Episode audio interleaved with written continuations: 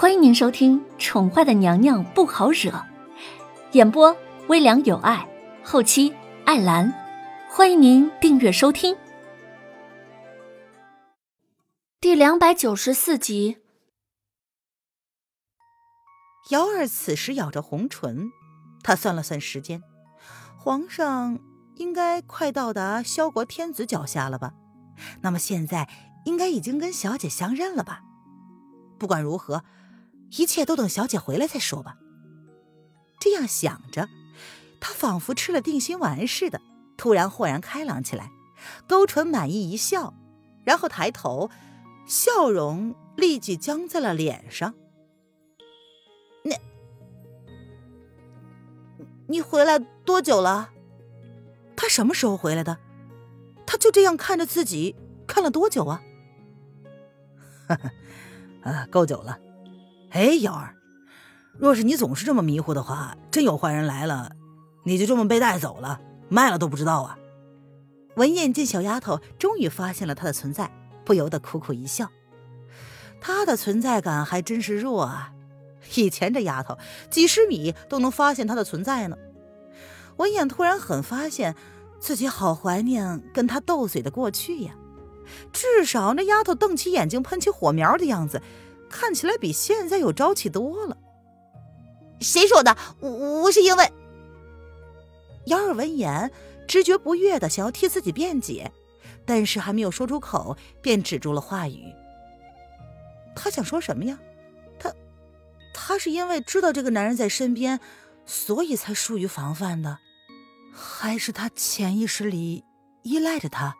知道自己不会有危险，哎，不论是什么，都让瑶儿难以启齿。嗯，因为什么呀？文燕挑眉，想要知道下文。瑶儿闻言，眸子微微的闪烁着，话锋一偏，她替自己找了一个好借口。因因为知道，呃，黑影不会让我跟小少爷置于危险之中。我知道黑影能够保护我们，所以才没有防备的。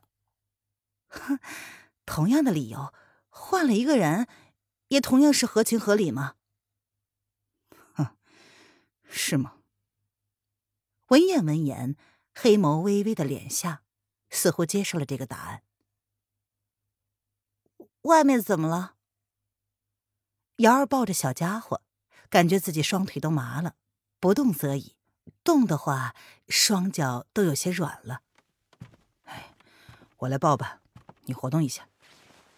文燕一眼便看出这个逞强的小丫头定然是久久未改变姿势，所以脚短暂性的麻痹了。不，不必了。你没有抱过孩子，我担心。姚儿闻言摇了摇头，可是某人却不听他的，已经十分温柔的将小家伙抱了过去。文燕长相本来就俊秀，小家伙呢也不怕生。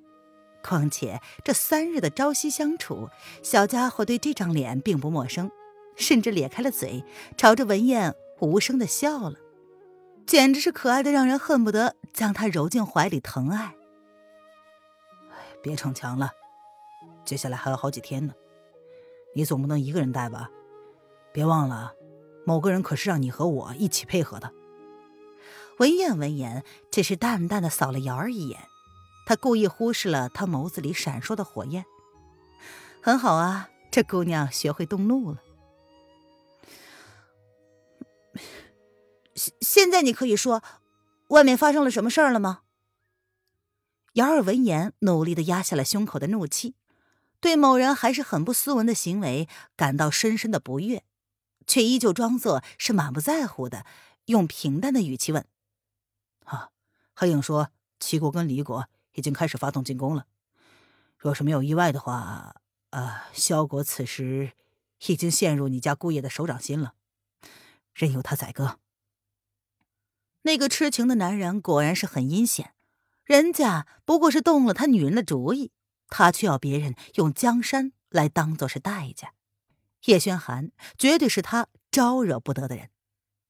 文燕倒是有些庆幸，林渊爱上的男人是这样一个强大的帝王。否则，若叶轩寒只有深情却没有能力，现在恐怕也只能任由萧国摆布，用江山去交换美人了。萧逸南想要封楼凌渊为后，哈，真是不知好歹，自取灭亡。只是这样吗？姚儿闻言有些无语了。这些不早就在计划之中吗？嗯，还有一件。文燕闻言，深深的看了瑶儿一眼，不知道该不该跟他说实话。刚刚黑影看到影阁传递的消息，让队伍在原地不动，静观其变，不用再往萧国帝都出发了。他问为什么，黑影却是不说，只是拧着眉头。看得出来，黑影也不知道该怎么做。什么事儿啊？幺儿闻言，心跳微微的加快。他可以猜出来，肯定是跟小姐有关的，在这个节骨眼上，可别出了什么意外才好。他的心脏已经再也无法承受任何意外了。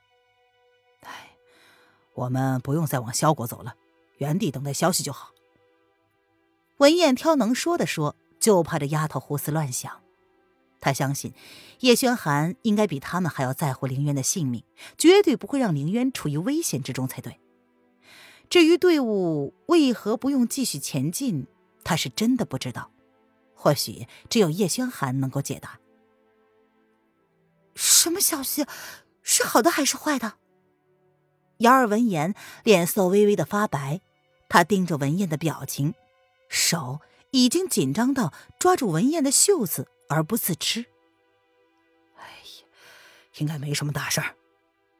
可能是叶轩寒。已经跟你家小姐重逢了，打算往回赶呢。文燕见到瑶儿紧张时下意识的反应，心中有些心酸的叹了口气：“唉，这丫头啊，何时能够为他紧张一次呢？”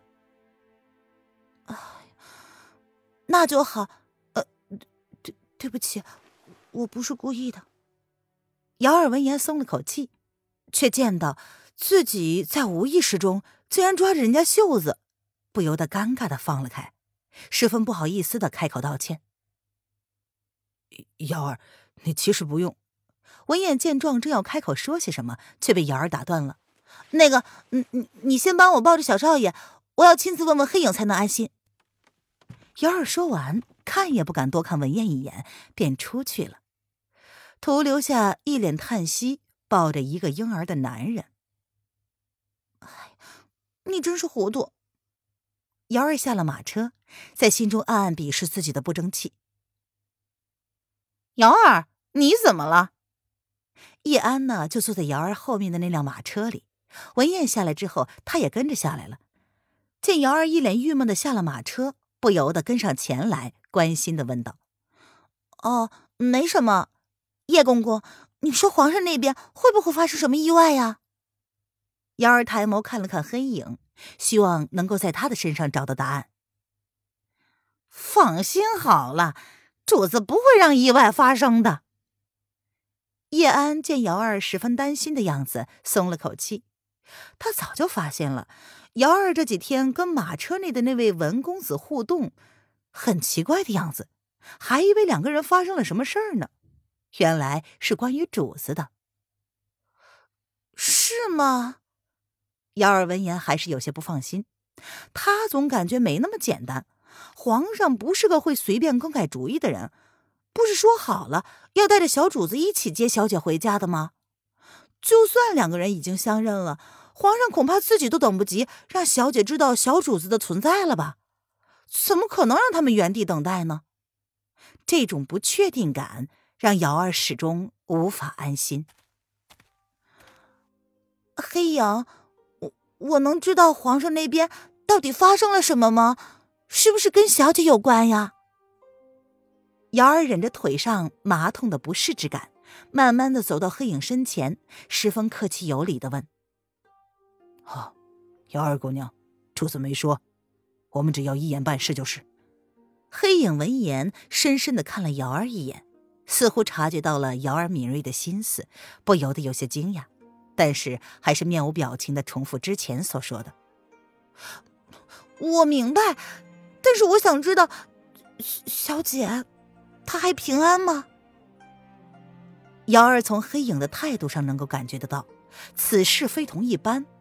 他不见得会跟自己说实话，但是他要知道小姐的安危。呃，这个怎么？难道难以启齿吗？幺儿见状，心中一凉。难道果然如同他的猜测，小姐跟皇上出了什么意外？啊，这倒不是，幺儿姑娘。或许在下不应该告诉你这些，不过可以肯定的是，你们家小姐暂时是安全的。若是幸运的话，我们很快就能跟她相遇。也可以说是偶遇吧。